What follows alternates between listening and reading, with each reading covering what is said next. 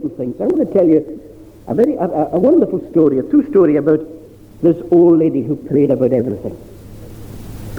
And in a particular church, I don't know where the church was, there was this particular church, they were having a, a sale of work on a Saturday. And uh, people were gathering in all the different things for sale. And there was this old lady who had spent a long, long time, in fact, she had spent some months preparing and making a patchwork quilt. And of course it was full of all different kinds of colours and looked very, very grand.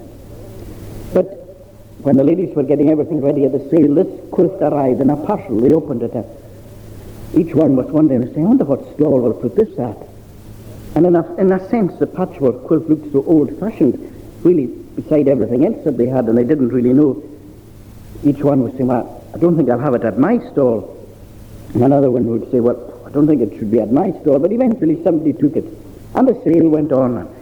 Lots of things were bought, but people, when they were passing the patchwork quilt, many of them, there was a wee smile on their face saying, well, whatever I buy, I won't be buying that. And so it went on, and the sale was about finished. And the minister of the congregation felt rather sad because he knew that this lady was a lovely Christian lady, an old lady, that she had spent so long preparing this quilt. But just then a missionary walked in. And this missionary was going to speak the next day in a church. And uh, he looked at the quilt. He said, Oh, the very thing that I'm looking for. He said, I'll take that. And he bought the quilt. And sometime after he spoke there, he set off for Africa because he was a missionary in Africa. And the quilt went out with him to Africa. And Oh, a good while after that, maybe about a year later, one day he was clearing out in the house and he took a lot of things that were in the house and he put them out on the veranda to air. And one of the things he took out was the quilt, this patchwork quilt, and he hung it, hung it there uh, to get the air in it. And while it was hanging there, a chief, an African chief of the village next to them, not the village that he was in, but the next village, the chief was passing by. And the chief stopped and he said to the missionary, Oh, he said, I would love to buy that quilt. Now, a lot of the Africans say they love bright colours. And that patchwork quilt was full of lovely bright colours. I would really like to buy that quilt. And the missionary said, Oh, I'm sorry, it's not for sale. Now, that missionary had been trying to buy just a little bit of ground in that chief's village for a long time so that he could build a little church there and start a work. But the chief wouldn't let him. And the missionary said, well, he said, I'll tell you what. He said, I'll give you this quilt, he said, if you let me buy a little bit of ground in your village. The chief said, right, you're on. And so the missionary gave him the quilt, and he gave him some money or whatever for the, for the, the ground, and he built a church. And a great Christian work began there, and many people came to faith in Jesus Christ. And the missionary then wrote the minister to tell him the story about the quilt. The minister then went to see this old lady who was, at that time, she was confined to the house. She couldn't get out at all, at all. And the minister was telling the story about the quilt and what had happened, and that through that quilt that many people had really come to trust the Lord Jesus. And the lady said, oh, she said, that's wonderful. But she said, I'm not surprised. Because she said, every day when I worked on that quilt and every little bit that I did, I prayed over it. And I asked the Lord as I was putting it together, I said, Lord, I want you to bless this work and use even this little color that I'm putting here, use it for the spread of the gospel. Now you may say to yourself, if you were doing something like that, how on earth could a quilt be used to spread the gospel. And yet it was. Because this woman trusted the Lord in everything and prayed about everything. And see how God used even a quilt to start a great work. Maybe some of the little things that you do, you think, oh, what, what good would prayer do? But you know, Jesus loves you to come to him and to pray to him. So you, you remember that, that even something as simple as a quilt, God can use wonderfully. So you cover everything in prayer. now, the following of the intimations, the prayer meeting in the hall. Let us turn now to Luke's Gospel, Luke chapter 7. I'm reading there from the beginning. Now, when he had ended all his sayings in the audience of the people, he entered into Capernaum. And a certain centurion servant who was dear unto him was sick and ready to die. And when he heard of Jesus, he sent unto him the elders of the Jews, beseeching him that he would come and heal his servant. And when he came to Jesus, they besought him instantly, saying that he was worthy for whom he should do this. For he loveth our nation, and he hath built us a synagogue. Then Jesus went with them. And when he was not now, now not far from the house, the centurion sent friends to him, saying unto him, Lord, trouble not thyself, for I am not worthy that thou shouldest enter under my roof. Wherefore neither thought I myself worthy to come unto thee, but say in a word, and my servant shall be healed. For I also am a man set under authority, having under me soldiers, and I say unto one, Go, and he goeth, unto another, Come, and he cometh, and to my servant, Do this, and he doeth it. When Jesus heard these things, he marveled at him, and turned him about, and said unto the people that followed him, I say unto you, I have not found so great faith, no, not in Israel. And they that were sent, returning to the house, found the servant whole that had been sick. Now you probably noticed when we read in Matthew's Gospel this same incident that it indicated that the centurion himself had come to Jesus. Now when we read in Luke's Gospel we see that he sent uh, Jewish elders and he sent servants. And I think just the simple thing there is Luke gives greater detail to this that uh, sometimes when, for instance, when the queen would uh, go to meet somebody, sometimes she doesn't go herself, but she sends representatives, she sends somebody in her place, and that is attributed to her as if she herself went. And I believe that that is simply what happened when Matthew says that the centurion went, and Luke says that the servants went, uh, that, that, that is where that, what we might call for people who are looking at it and saying, well, the, the, these things don't balance up, but that is the explanation to that. Now, Jesus, we were just in the last couple of weeks looking at some of his teachings in Luke chapter 6, and it is very obvious that Jesus was an extraordinary teacher. But he wasn't only an extraordinary teacher, he was also an extraordinary person. And of course, so he should be, because he was the Son of God in our nature. But when you look at Jesus in this chapter, you see that Jesus had a wonderful gift for dealing with people, with people's particular needs, people's particular worries, people's dilemmas, people's concerns. He seemed to be able to get right down to the very heart of the matter, right to really what was troubling them. And uh, you and I know that sometimes we might go to somebody and try and explain how we feel to somebody. And part of the problem is that maybe we, we just cannot explain it. We know in our heart how we're feeling, but sometimes we can't even get the words out to explain just how we're feeling. Sometimes we can. We explain it, but the person that we're sharing it with, we know, well, I'm afraid they just don't understand. They're not able to help. Well, it's never like that with Jesus. Because Jesus so identifies himself with us that he understands right what the problem is. He gets right down to the heart of the matter, and Jesus, in a way that nobody else is, is able to deal with these problems. And we see that in this chapter. And let us remind ourselves that nothing has changed. That although Jesus is not physically walking in this world now, he is still in our nature in heaven in glorified state. And his tenderness and his compassion and his ability to deal with your needs and my needs is as great as it was 2,000 years ago. Now, one of the things that really distinguished Jesus from the other people round about him was his tremendous sense of compassion. Compassion has been beautifully defined, and I've never come across a better definition of compassion than this. Your pain in my heart. Not wonderful. Your pain in my heart. That's compassion. Where a person so identifies himself or herself with the other person that they begin to feel their pain. They begin to feel the anguish that they're going through. That they feel just something of what they're going through. That is real compassion. Your pain in my heart. And that's the kind of man that Jesus was. It is very obvious from his journey through this life that Jesus was a compassionate man. You know, Jesus didn't assess the various situations and say, well, I'll attend to this person, and that person, well, I'm just going to leave him alone. You see, justice may look at the merits of a case, compassion doesn't. Compassion doesn't look at one case and examine it against another case and say, well, I'll look at that one, but I won't look at that one. Compassion takes each one.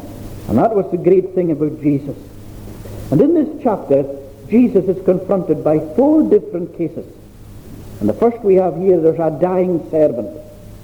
In the next case, Jesus meets a grieving widow. And then the large part of the chapter, he is dealing with a confused prophet, with John the Baptist. And then the, the latter part of the chapter, he is dealing with a repentant sinner. And in each one, he gets right to the very heart of the matter, and he helps in each case.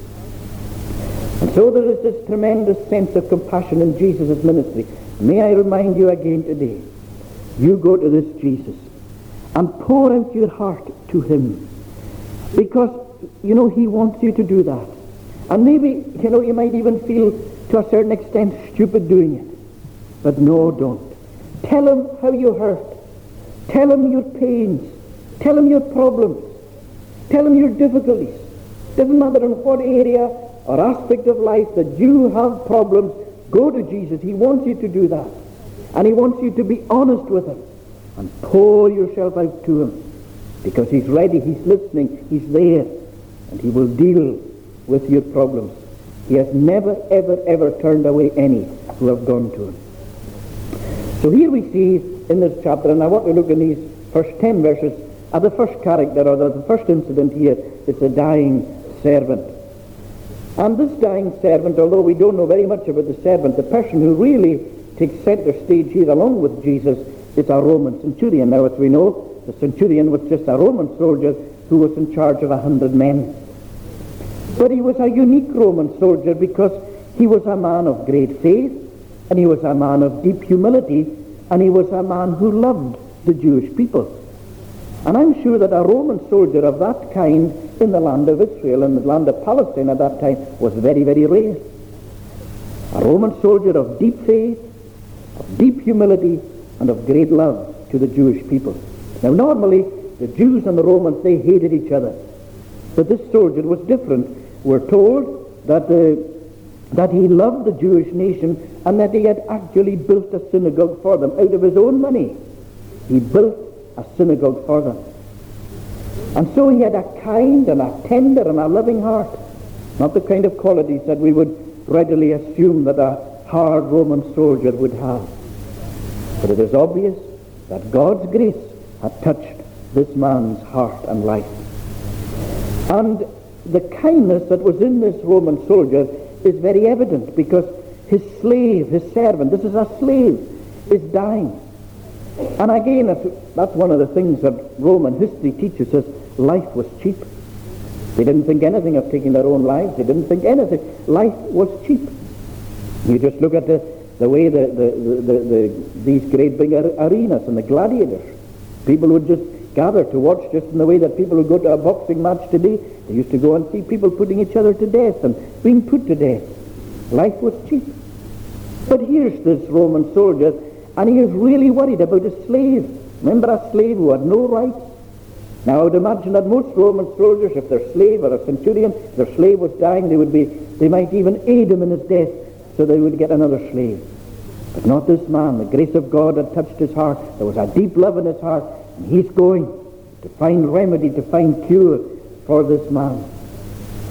And so he knows of Jesus. He has heard of Jesus because obviously we don't know how he came to faith, but obviously he had heard, heard Jesus. And this centurion does something quite remarkable. He doesn't go himself to Jesus. He sends some of the Jewish elders as his representative. He doesn't go himself. Why? Well, I think that the great reason why it's evident here is because of his deep sense of unworthiness.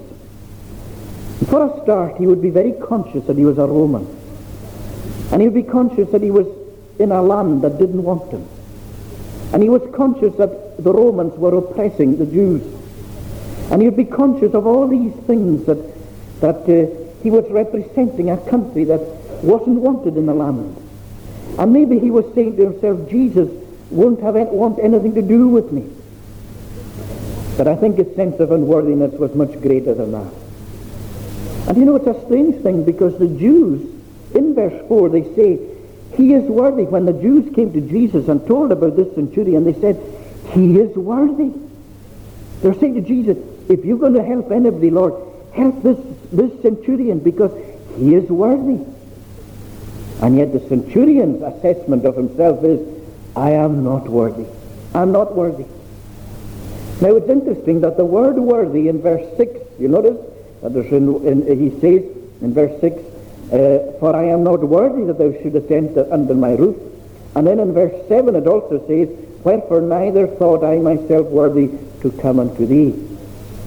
Now the word worthy is actually a different word that is used in verse 6 and in verse 7.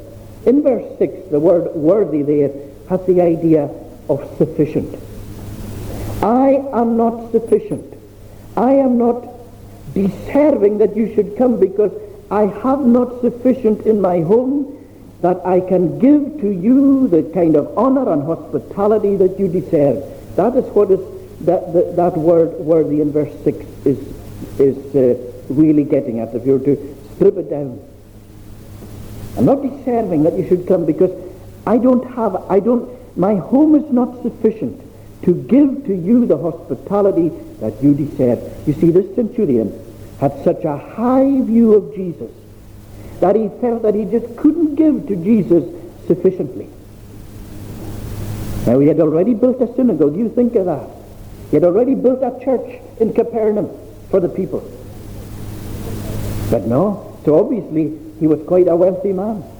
But he felt he just didn't have enough, that he couldn't give to Jesus what Jesus really deserved. He had a high view of Jesus. Can I ask you today, do you think of Jesus? What kind of view do you have of Jesus? Do you give to Jesus what doesn't cost you? What's easy to give? Or do you give to Jesus what costs? Because in a sense, what we give has a great bearing upon what we really think of Jesus. And I'm not just talking about money, talking about everything. What we give of our time. What time do you give to Jesus? What time do you give in a day, in a week? What proportion of the week do you give to the Lord? How much of your energy, the energy that you expend in the day, the energy, the strength that God has given to you, how much of that do you use for his sake? Of all the gifts and the abilities and the talents that he has given you in life, how much of it do you use for his glory and for his sake? You know, these are very challenging questions that we have to ask ourselves because they arise out of this particular thing that this man, he felt that he just, he was felt so, unworthy. He had already done a tremendous amount in building a synagogue for the Jews. And he still felt that he hadn't sufficient to give Jesus. So let us remember this, that God is expecting from us. He's expecting us to give sacrificially of our time, of our talents, of our gifts, of our money, of all these things. And God doesn't like to see us withholding. That was one of the great problems facing the church in Malachi's time. Remember in Malachi's time, the people were giving to the Lord, they were sacrificing to the Lord. And the Lord said, I'm not happy with what you're doing. And they thought they were doing very well because they were taking their lambs along and their bullocks along to the temple and they were sacrificing and they thought that God should be pleased with them. And God would saying, no, I'm not. Because what were they doing? They were looking around the flock for the animals that were sick. And they were looking around the flock for the animals that had broken legs and the animals that were withered and useless. And they were taking the blemished things, the things that didn't cost anything. And that's what they were sacrificing to the Lord. And the Lord was displeased with them because of that. And you know, there's always a danger that we think, oh, well, any other thing, any old thing will do for the Lord. And I remember we told this story before, the children's story of uh, General Booth's wife, you know, General Booth of the Salvation Army, of the time that they had, uh, was it five children, and they had a big, big, big bath in the house, one of these huge baths. And uh, the children had a model ark, a Noah's ark, and they used to love playing with a Noah's ark. It's one of their favourite games. They used to fill the bath up, and they would float the, this big ark in the bath. They, would, they had lots of little toy animals. And one day, they were playing away there, and this was a serious game of the ark and the flood. And uh, after a while, they thought, oh, the 40 days after, then the, the waters begin to subside. And of course, the plug comes out, and they were letting it out slowly back and forth, and eventually all the water had come out. And then they thought, what's the next thing? Oh, yes. After Noah came out of the ark, he built a sacrifice.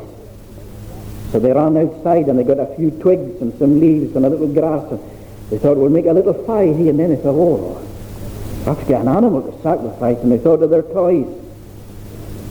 And one of them thought, oh, well, there's no way Dumbo, uh, the elephant, is going on there. And one of them said, nor Jocko the monkey, no way. And then one of them thought, oh, yeah, remember. There's an old sheep, remember the wee toy sheep? It's only got one leg left and the head is off. And all that's inside, all the stuffing is falling out. We'll use that one. And away up they went to get that, get that up they went to get that one and put it on. And that was going to be the sacrifice. And as Mrs. Booth was telling that, she saw it. And she was saying, that's so like so many people. That they go through all the other things that they could give to the Lord. And no, it's going to cost, it's going to cost, it's going to cost. And then the one thing that's not going to cost anything, then they're going to give that to the Lord. Well, remember the Lord says about following him. That it's going to cost. And he's talking about leaving father and mother. And leaving brothers and sisters and leaving homes and he's talking about taking up a cross and denying ourselves. There's going to be a cost involved in following the Lord Jesus. And you know, the greatest antidote to counting the cost is love. You know, if we really love the Lord, we don't count the cost. Part of the problem, and I believe it's a great problem that faces us. And I'm not just saying, I'm not just saying us when I say here. I believe it's a great problem that faces the church worldwide. Is that if our love was as it ought to be, we wouldn't be sitting down and saying, oh, that costs. I can't afford the money. I can't afford the time. I can't afford the energy. I can't afford this, to give to the Lord in this way. Remember Mary. When she anointed the feet of Jesus, she didn't count the cost. She had that special box of alabaster ointment. And it cost her, remember, that women used to save up to buy this maybe for their wedding day or even for their own burial. And it was very, very, very costly. Mary, it tells us that it could have been sold for 300 pence, and a penny was a labourer's wage. So we're talking in today's money of thousands and thousands and thousands of pounds, and she took that. The most precious thing, it was like all her savings. And she broke it open and she poured it upon Jesus, and the people in the room were saying, what a waste. Wasn't that dreadful? But not to the Lord. Jesus praised her. He thanked her for her love, for her faith, for what she did. You see, love doesn't count the cost. And on that very point today, our own, our own church at this particular time is facing a, a deficit again. And I believe that the problem is a spiritual problem. That is because people have lost their love. Now, I must say in passing that an intimation came, a circular came, and I didn't intimate it here because the givings in this congregation are going up. They're going up each year, and I didn't feel that uh, even although there is a deficit within the church, I believe that people, you are as a congregation, and I thank the Lord for that, that you are giving, and each year it's going up, and this year we believe, as, as it's going, that we will give quite a bit beyond the percentage that we've been required to give. And I thank the Lord for that. And I believe that that comes because people have a sense of love for the Lord. And I believe that if everybody did, then we wouldn't be counting the cost and saying, oh, can't afford that. The problem, I believe the financial problems that are in the church come because people are not loving as they ought. But that maybe we're beginning almost to digress a wee bit here, but that really is coming from this idea that the, that the centurion would say, I am not sufficient for you to come. So this he felt that he couldn't give to Jesus. I'm not deserving that you'll come under my roof. But there's one other thing that I want to say here before we move on. And you see how quickly the Jewish elders were ready to respond to the request of this Roman soldier. Whenever the Roman soldier, centurion, said to these Jews, will you go to Jesus for me? Because my servant, my slave is dying. You would think in normal circumstances that the Jewish elders would say, no way. You crowd, you Roman soldiers, I wish you weren't in this land. And their attitude would be, I hope he dies, it'll be one Gentile less in the land of Palestine. But that's not their attitude. They went straight off to Jesus. Why? Well, I believe here we have a very clear example of that law, the law of return. Here was this Roman centurion, and his life was a life that was filled with doing good. He was a man who loved. He was a man of kind, kindness. He was a man who gave. And when he was in trouble, what happened? It came back to him. You know, there is a law in this universe.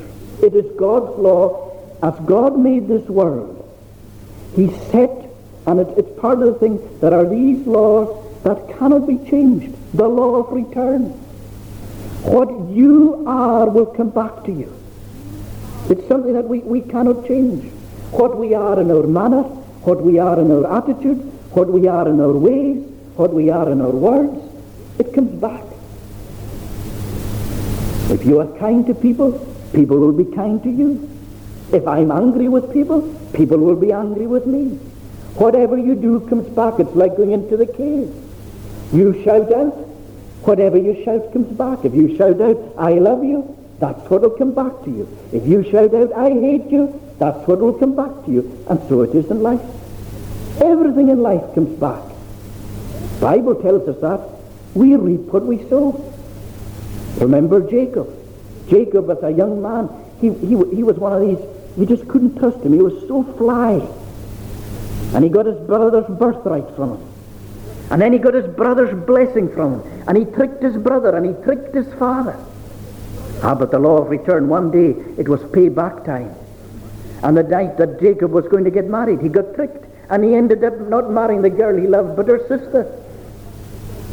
And then his own sons tricked him into believing that his favorite son Joseph was dead. And for years, Jacob believed that Joseph was dead.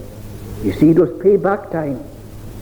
And it will be the same. You sometimes you meet people, and sadly, that as you know, the vast, vast, vast majority of people are lovely people. But occasionally meet a person, and their attitude in life is is not very good, and they're the kind of people, you know, that they're not very nice people. And then something happens to them, and nearly everybody says, it was coming to him. Isn't that what they say? It was coming to him. You see, it was payback time. It is a law that exists. We cannot alter it. And the greatest example, I suppose, of that, and the most solemn example of it all, is God is saying to us, in Jesus Christ, God is saying, I've sent my Son into this world. And what you do with my Son is, is very, very important because a payback time is going to come. I sent my Son into this world to die. And if you accept my Son and believe in my Son and trust in my Son, then my Son will accept you and he will take you to be with him forever. But if you reject my Son and push my Son away, then the time will come when my Son will push you away forever and ever and ever. It is the law of return. Well, the law of return was operating here for this centurion. He was reaping the good that he had done. And then we find that as Jesus is making his way uh, to, the, uh, to the centurion's house, um, to the request, the centurion then sends friends to Jesus, telling him, Jesus, he doesn't even need to come to the house. And we see that this centurion, he has an incredible sense of his own unworthiness. In verse 7, that word, unworthy, is just the way that you and I would use the word unworthy. This centurion has such a sense of his own sin and his own uncleanness and the depravity of his own heart. And he's genuinely feeling himself to be such a sinner that he doesn't feel right that the Lord would even come close to him. And you know that that is how many of God's people feel. They're every so often they're given such a sense of their own uncleanness. It's like Peter. Remember Peter? Peter was so brash and then all of us moment when he it was as, as if his own heart was exposed to him and the beauty and the perfection of Jesus. And we find him falling down at Jesus' feet and he's saying, Oh, he said, Depart from me, for I'm a sinful man, O Lord. On the one hand, Peter wanted Jesus to be with him, but on the other hand, he was saying, I'm just so, so sinful. And that's how we find this centurion here. And we see that there's a tremendous link between humility and faith. Because where a person has come to discover their own unworthiness and the deceit of their own heart and their own filthiness and their own nothingness before God, that is where there is great faith. Faith is an operation there, you see. People sometimes think great faith, and you must feel, if you've got great faith, you must be feeling good. Oh, no. Not always. Sometimes you can have great faith and you can be feeling the greatest wretch in the whole wide world. The two go together. And that's what this man had. And it's wonderful. He said his faith says comes to Jesus and he, he said he gives this message. And he said, just say the word. Just say the word. You don't even need to come to the house. Say the word and my servant will be healed. And the centurion says to Jesus, what the message is, I understand what you're all about. And he, he spoke about himself and he said, I'm a centurion. And he said, I've got men under me. They're under my authority. But he said, I am under the Roman Empire. I am under the whole authority of the Roman Empire. I'm under that. So when I say to a man, go, that man goes because I am a representative of the Roman Empire and they are obeying the authority of the Roman Empire and they go. And likewise when I say come, they'll come. And he's saying to Jesus, I know that you have authority and that you're under authority. You're under the authority of the Godhead and all power is yours. And all you need to say is to our, our word, to that disease, go. Now that is tremendous faith. You remember what Jesus said about our faith? That according to our faith, so it will be. I'm afraid our faith is often very, very limited, isn't it? Our faith is often very, very limited. Now, having said that, it doesn't mean that the Lord, and we have to be very careful here, it doesn't mean that when we meet disease and death, and we have prayed for healing, doesn't mean that if there isn't healing, that we haven't faith. That's not what the Lord is saying. Because the Lord is sovereign in all these things, and He is Lord over life and of death. But you know, our faith so often, so, so often, our faith is weak. Our faith, is it's little faith. So often we want to believe, but somehow we can't believe. And so often I'm sure we find ourselves going to the Lord and saying, Lord, I believe, but oh, help, help my unbelief. You remember that this Roman centurion didn't have the privileges that you and I have. He didn't have a complete Bible. He probably had the Old Testament scriptures had been given to him. Maybe even they hadn't been given to him. Maybe he had only heard Jesus once or twice. His knowledge would be very limited. But oh my, he had great faith. Wonderful faith. And you know, God's word is full of promises. Absolutely full of promises. The great question is, is are you daring to trust the Lord entirely? It's one of the hardest things for you and for me to do is to trust the Lord entirely. But God wants you to. And he wants you to have that childlike faith. You know the little children, the little, our little, little one now is just coming here seven months. And you say to her, come, come on now. Obviously she can't get herself up or anything like that. But the little hands go up. Now she cannot do anything for herself. But she can stretch out her hands. And she knows that you're going to lift her. And that's, in a sense, that is faith. And that's what God is wanting us to do. Because we can't do ourselves. We cannot save ourselves. But he's wanting us to come. And it's like that. You'd come and say, well, Lord, here I am. I can't save myself, but here I am. Take me. Well, do you know this? If you come like that, because he's saying, Him that cometh unto me, I will in no wise cast out. You come, arms outstretched, and I guarantee you with the authority of God's word that he'll take you and he'll lift you up and he'll take you to himself. Him that cometh unto me, I will in no wise cast out.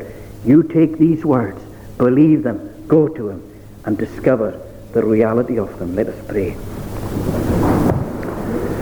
O gracious God, we pray that Thou wilt bless this word to us today. Lord, increase our faith. Help us to live in absolute dependence upon Thee. Sometimes it's so difficult for us to do. Sometimes we we want to trust ourselves and we want to trust what we believe in so often rather than to trust Thee. Lord, give us that faith just to cast ourselves entirely upon Thee because thou alone knowest what is best for us. O Lord, we pray thy blessing upon each one of us. Bless us in our homes and our families. Be with us at home. Be with us wherever we go and in whatever we do. Take us home safely and pardon our every sin for Jesus' sake. Amen.